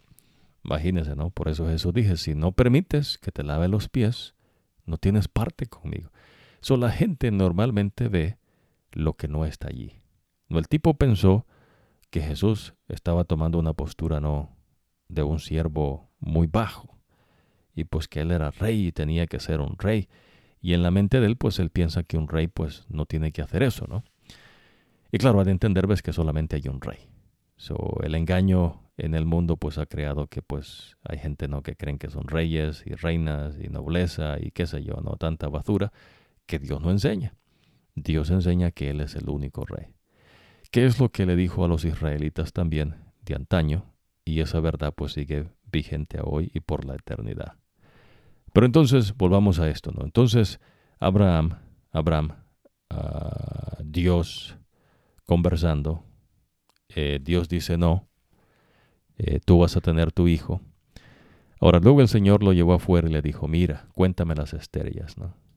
¿Será que alguien puede contar las estrellas? Pues no, Y pues en dónde está tanto conocimiento, ¿no? Abraham creyó al Señor y el Señor se lo reconoció como justicia. ¿Qué es lo que hizo Abraham? Le creyó. ¿Por qué? Porque pues el tipo que iba a poder contar las estrellas. ¿Usted ve cómo Dios apela a la inteligencia? la misma inteligencia que Dios nos ha dado es la que ocupamos para entender los mensajes de Dios. Pero el hecho es que usted, pues, ¿qué va a poder contar el número de las estrellas? imagínese que alguien salga, ¿no? Que toma una foto y en esa foto, pues, cuentan. Eh, que, esas son cosas ridículas, ¿no? Yo puedo decir un número sin necesidad de eso, ¿no? Eh, un trillón, un quinquillón. o simplemente, o simplemente dice, no, pues, pues son muchas, ¿no? Ahora, yo soy el Señor que te hice salir de Ur de los caldeos para darte en posesión esta tierra. Pero Abraham le preguntó, Señor y Dios, ¿cómo sabré que voy a poseerla? El Señor le respondió, tráeme una ternera, una cabra y un carnero, todos ellos de tres años, y también una tórtola y un pichón de paloma. Abraham llevó todos los animales, los partió por la mitad y puso una mitad frente a la otra. Pero a las aves no las partió. Y las aves de rapiña comenzaron a lanzarse sobre los animales muertos, pero Abraham las espantaba. Al anochecer, Abraham cayó en un profundo sueño y lo envolvió una oscuridad aterradora.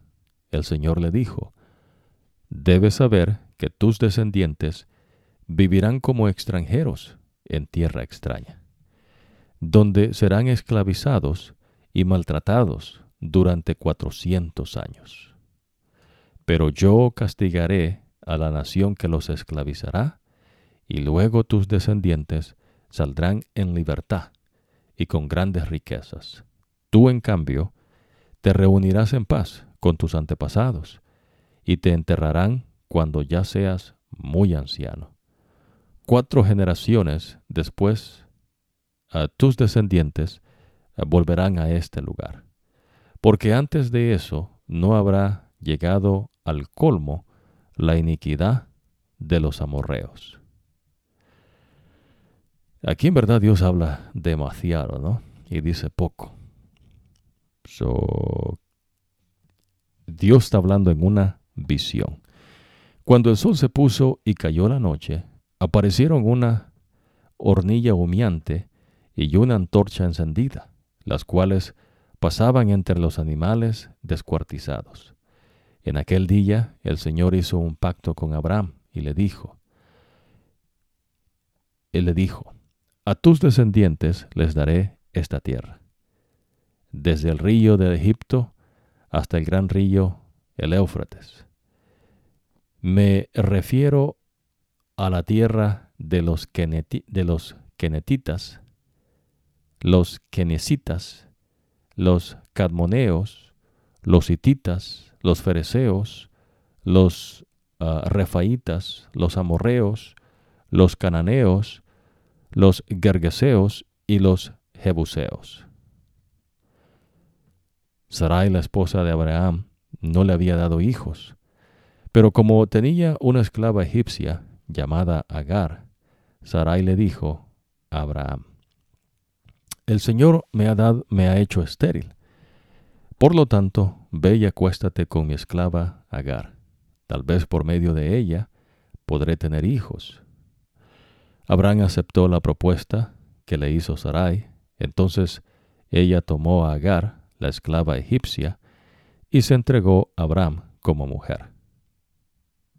Esto ocurrió cuando ya hacía 10 años que Abraham ah, vivía en Canaán. Eso ya había pasado un tiempo, ¿no? Abraham tuvo relaciones con Agar y ella concibió un hijo. Al darse cuenta Agar de que estaba embarazada, comenzó a mirar con desprecio a su dueña. Entonces Sarai le dijo a Abraham, Tú tienes la culpa de mi afrenta. Yo puse a mi esclava en tus brazos, y ahora que se ve embarazada, me mira con desprecio. Que el Señor juzgue entre tú y yo. Tu esclava era en tus, tu esclava está en tus manos, contestó Abraham. Haz con ella lo que bien te parezca. Y de tal manera comenzó Sarai a maltratar a Agar, que ésta huyó al desierto. So, ¿Qué estaba haciendo Sarai? Maltratando a Agar. ¿Por qué?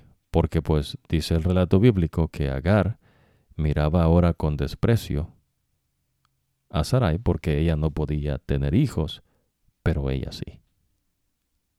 ¿Se entiende? Pero ¿quién es el que abre la matriz? Es Dios. So, usted ve el problema cuando usted ve lo que tiene enfrente y no ve a Dios. Toda criatura, toda la creación tiene sus ojos puestos en nuestro Dios. Si usted glorifica a nuestro Dios, le da la gloria a nuestro Dios, Dios le va a ayudar. Pero el problema es cuando la gente aparta los ojos de Dios. Agar creyó que la que podía dar hijos era ella, y entonces despreciaba a Sarai. Y Sarai pues se desquitó, pues ella era esclava de la mujer y dice que la maltrataba. De tal manera ves que ella huyó al desierto. Allí junto a un manantial que está en el camino en la región del sur, la encontró el ángel del Señor y la preguntó, Agar, esclava de Sarai, ¿de dónde vienes y a dónde vas? Estoy huyendo de mi dueña Sarai, respondió ella. Vuelve junto a ella y sométete a su autoridad, le dijo el ángel. De tal manera multiplicaré tu descendencia que no se podrá contar. Ahora me gustaría que ponga atención a esto, ¿no? Estás embarazada y darás a luz un hijo y le pondrás por nombre Ismael. Porque el Señor ha escuchado tu aflicción, será un hombre indómito, como asno salvaje. Luchará contra todos, y todos lucharán contra él, y vivirá en conflicto con todos sus hermanos. Como el Señor le había hablado, Agar le puso por nombre el Dios que me ve pues se decía, ahora he visto al que me ve. Por eso también el pozo que está entre Cadés y Beret se conoce como el nombre del pozo del viviente que me ve. Agar le dijo, le dio a Abraham un hijo, a quien Abraham llamó Ismael. Abraham tenía 86 años cuando nació Ismael. ¿Qué es lo que le dice el ángel? Regrésate y sométete a la autoridad. ¿De quién? De Sarai. So no huyas. Quédate. Porque no es Sarai la que te va a bendecir. ¿Quién va a bendecir a Agar? El Dios que la ve. So usted ve ¿no? que el problema del ser humano, ¿no? Eh, ya Abraham teniendo esclavos que se los habían dado de Egipto. No se recuerda que eh, pues el tipo dijo que Saraí era su hermana porque tuvo miedo por su vida, ¿no? Eh, la mujer es bonita, dijo, me la van a, quitar y pues para poder quitármela pues me van a quitar la vida. Y cuando pues le dijo que huyese, ¿no? El faraón, el rey de los egipcios de ese tiempo, pues le dijo, vete. Y le dieron, ¿no? Eh, riquezas, animales y también esclavos que los mismos egipcios tenían, ¿no? era, una cosa que se hacía en ese tiempo, ¿no? esa, esa no es cosa de unos 300 años de atrás, ¿no? Pero hay gente, ¿no?, que le quiere vender mentira. Eh, lo que es la esclavitud, pues viene de, mucho tiempo atrás. Y la esclavitud, pues es esclavitud. ¿Y quién decide eso? I mean, ¿cómo se define? Me refiero, ¿no? Eh, Dios dice que, que, es esclavitud. Ya usted va a aprender, ¿no? ¿Qué es esclavitud? Cuando Abraham tenía 99 años, el Señor se le apareció y le dijo, Yo soy el Dios Todopoderoso, vive en mi presencia y sé intachable. Así confirmaré mi pacto contigo y multiplicaré tu descendencia en gran manera. Al oír que Dios le hablaba, Abraham cayó rostro en tierra, y Dios continuó, Este es el pacto que establezco contigo. Tú serás el padre de una multitud de naciones. Ya no te llamarás Abraham, sino que de ahora en adelante tu nombre será Abraham, porque te he confirmado como padre de una multitud de naciones. Te haré tan fecundo que de ti saldrán reyes y naciones. Estableceré mi pacto contigo y con tu descendencia como pacto perpetuo por todas las generaciones. Yo seré tu Dios y el Dios de tus descendientes. A ti y a tu descendencia les daré en posesión perpetua toda la tierra de Canaán, donde ahora andan peregrinando, y yo seré su Dios. Ahora Dios también le dijo a Abraham, cumple con mi pacto, tú y toda tu descendencia por todas las generaciones. Y este es el pacto que establezco contigo y con tu descendencia, y que todos deberán cumplir. Todos los varones entre ustedes deberán ser circuncidados. Circundirán la carne de su prepucio, y esa será la señal del pacto entre nosotros. Todos los varones de cada generación deberán ser circuncidados a los ocho días de nacidos, tanto los niños nacidos en casa como los que hayan sido comprados por dinero a un extranjero y que por lo tanto no sean de la estirpe de ustedes. Todos sin excepción, tanto el nacido en casa como el que haya sido comprado por dinero, deberán ser circuncidados. So hay gente no que creyó que pues Dios aceptaba pues la esclavitud, ¿no? Porque dice acá, pues Dios está diciendo, ¿no? Imagínense, hay gente, ¿no? En un tiempo que eh, tal vez tuvo esclavos, ¿no? Y entonces apuntaba a la Biblia, ¿no? Lo que se conoce como la Biblia, y entonces decían, pues si Dios lo hizo así, pues no. Ha de entender, pues, que es debido al tiempo en que se vive. ¿A qué me, me refiero? Bueno, me explico. Usted ve que la circuncisión es lo que Dios está estableciendo como un pacto. Pero este pacto termina con Jesucristo. Es decir, ya no hay más circuncisión. Y usted va a aprender, ves que este fue un punto de debate entre los fariseos y los seduceos y los discípulos de Jesús. Porque los discípulos de Jesús enseñaban lo que Jesús les enseñó, que ya no había circuncisión, o ya no se había que circuncidar ningún varón al octavo día. ¿Qué pasaba si esa circuncisión se hacía al noveno día? Pues ya no contaba. O al séptimo día, ya no contaba. O en el momento que nació el niño, ya no contaba. Y había razones por qué al octavo día. No, de eso vamos a conversar después.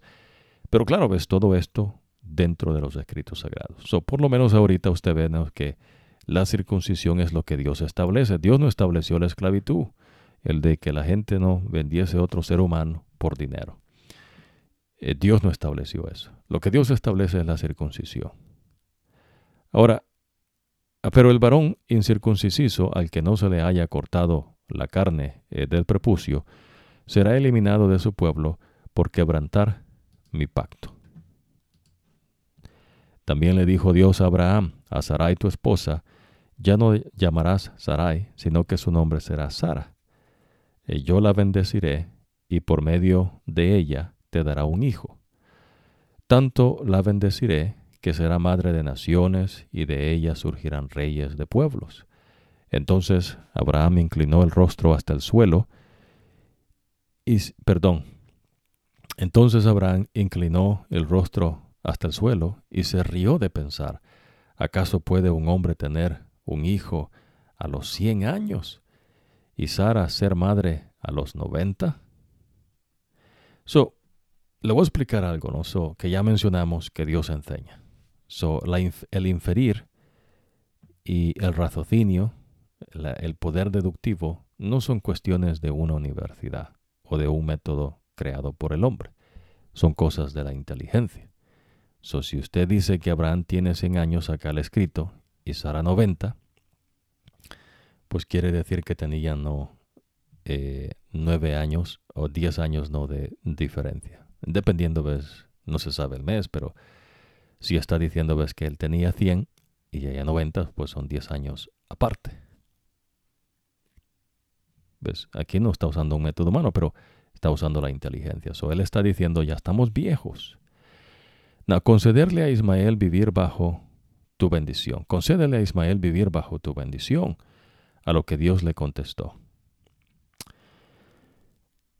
Pero es Sara, tu esposa, la que te dará un hijo, al que llamarás Isaac.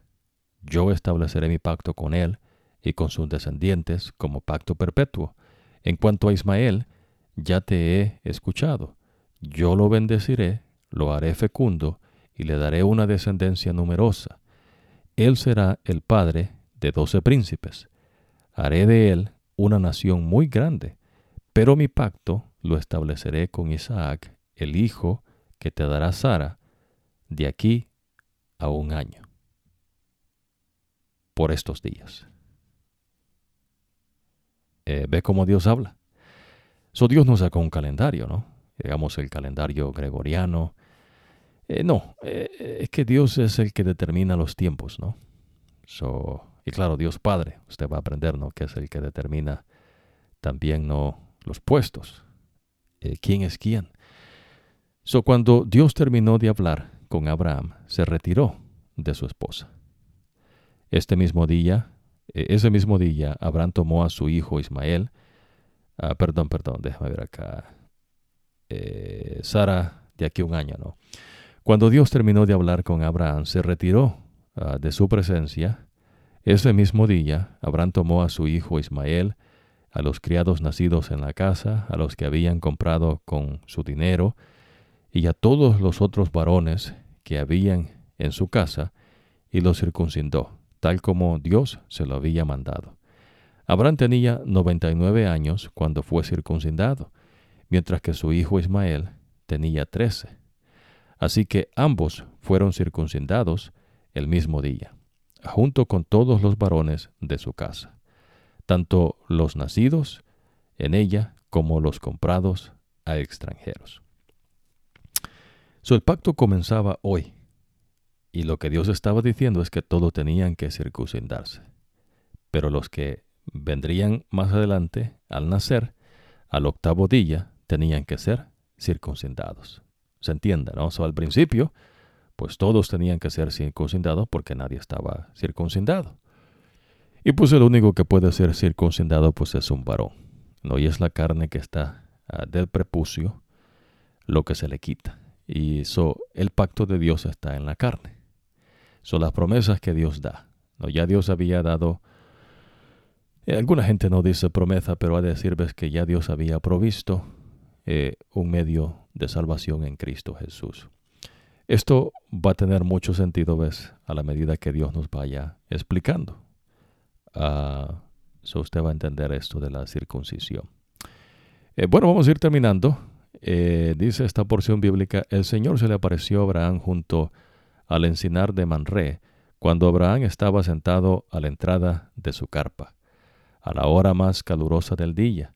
Abraham alzó la vista y vio a tres hombres de pie cerca de él. Al verlos corrió desde la entrada ah, de la carpa a saludarlos, inclinándose hasta el suelo y le dijo, mi señor, si este servidor tuyo cuenta con tu favor, le ruego que no me pase de largo.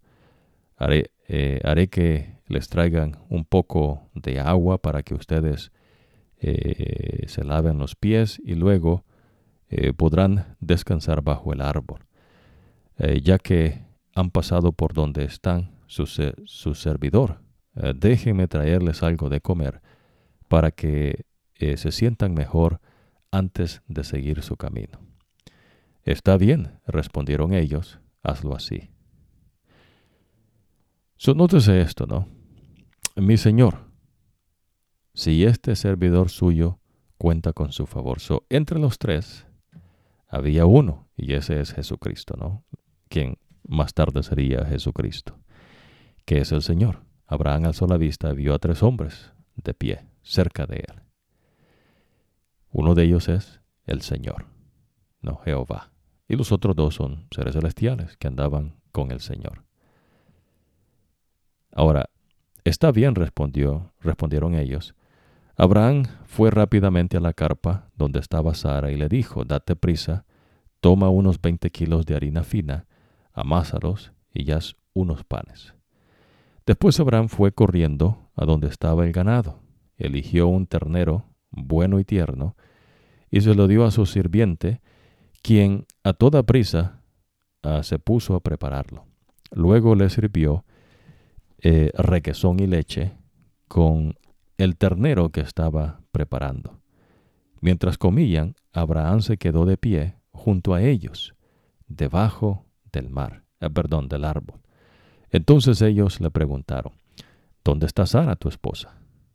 Allí en la carpa le respondió, dentro de un año volveré a verte. Dijo uno de ellos. ¿Quién? Pues Jesús, ¿no? Jehová. Y para entonces tu esposa será, tendrá un hijo. Sara estaba escuchando a la entrada de la carpa a espaldas del que hablaba. Abraham y Sara eran ya bastante ancianos, y Sara ya había dejado de menstruar. Por eso Sara se rió y pensó, ¿acaso voy a tener este placer ahora que ya estoy consumida y mi esposo es tan viejo? Pero el Señor le dijo a Abraham, ¿por qué se ríe Sara? ¿No cree que podrá tener un hijo en su vejez?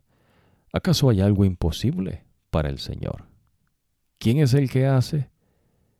Eh, mire, el que hace es Dios. Eso no invente, ¿no? Y esto es difícil de entender. Aquí el que hace es Dios. Aquí el que creó todas las cosas es Dios. Aquí el que dice quién es quién es Dios. Aquí el que dice qué se va a hacer, cómo se va a hacer y quién lo va a hacer es Dios.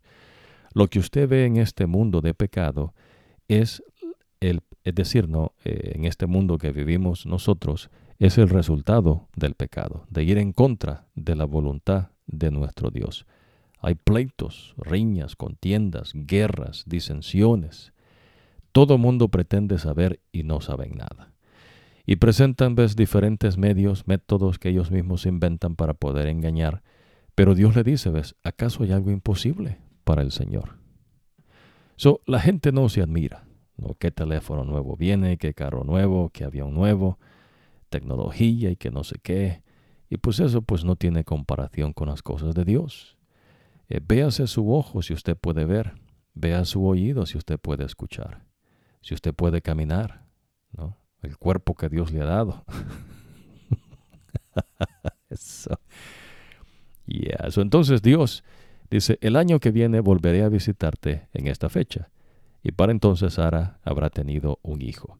Sara por su parte tuvo miedo y mintió al decirle, ah, yo no me estaba riendo, pero el Señor le replicó, sí, te reíste.